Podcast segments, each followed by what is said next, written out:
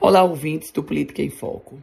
A governadora Fátima Bezerra fará hoje a sua mensagem anual na Assembleia Legislativa.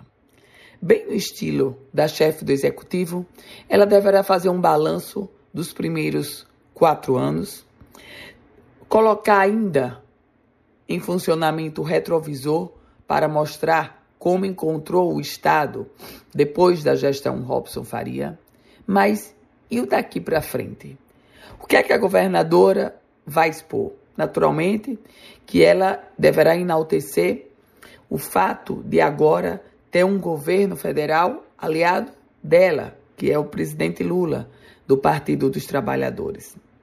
Mas o que a governadora deve necessariamente levar hoje é, primeiro, ela vai pagar o piso nacional do professor, o aumento de 14,95%?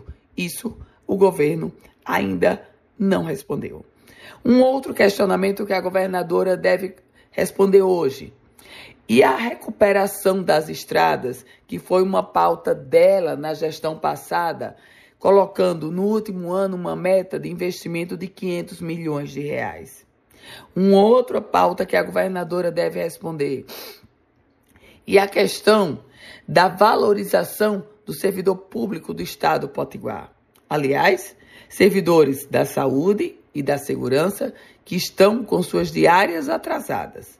Segurança não recebe desde novembro as diárias operacionais. A saúde não recebe desde novembro os chamados plantões eventuais. A governadora também necessariamente precisa levar hoje é apresentar o plano concreto de como ela vai implementar o slogan da campanha recente de que o melhor vai começar.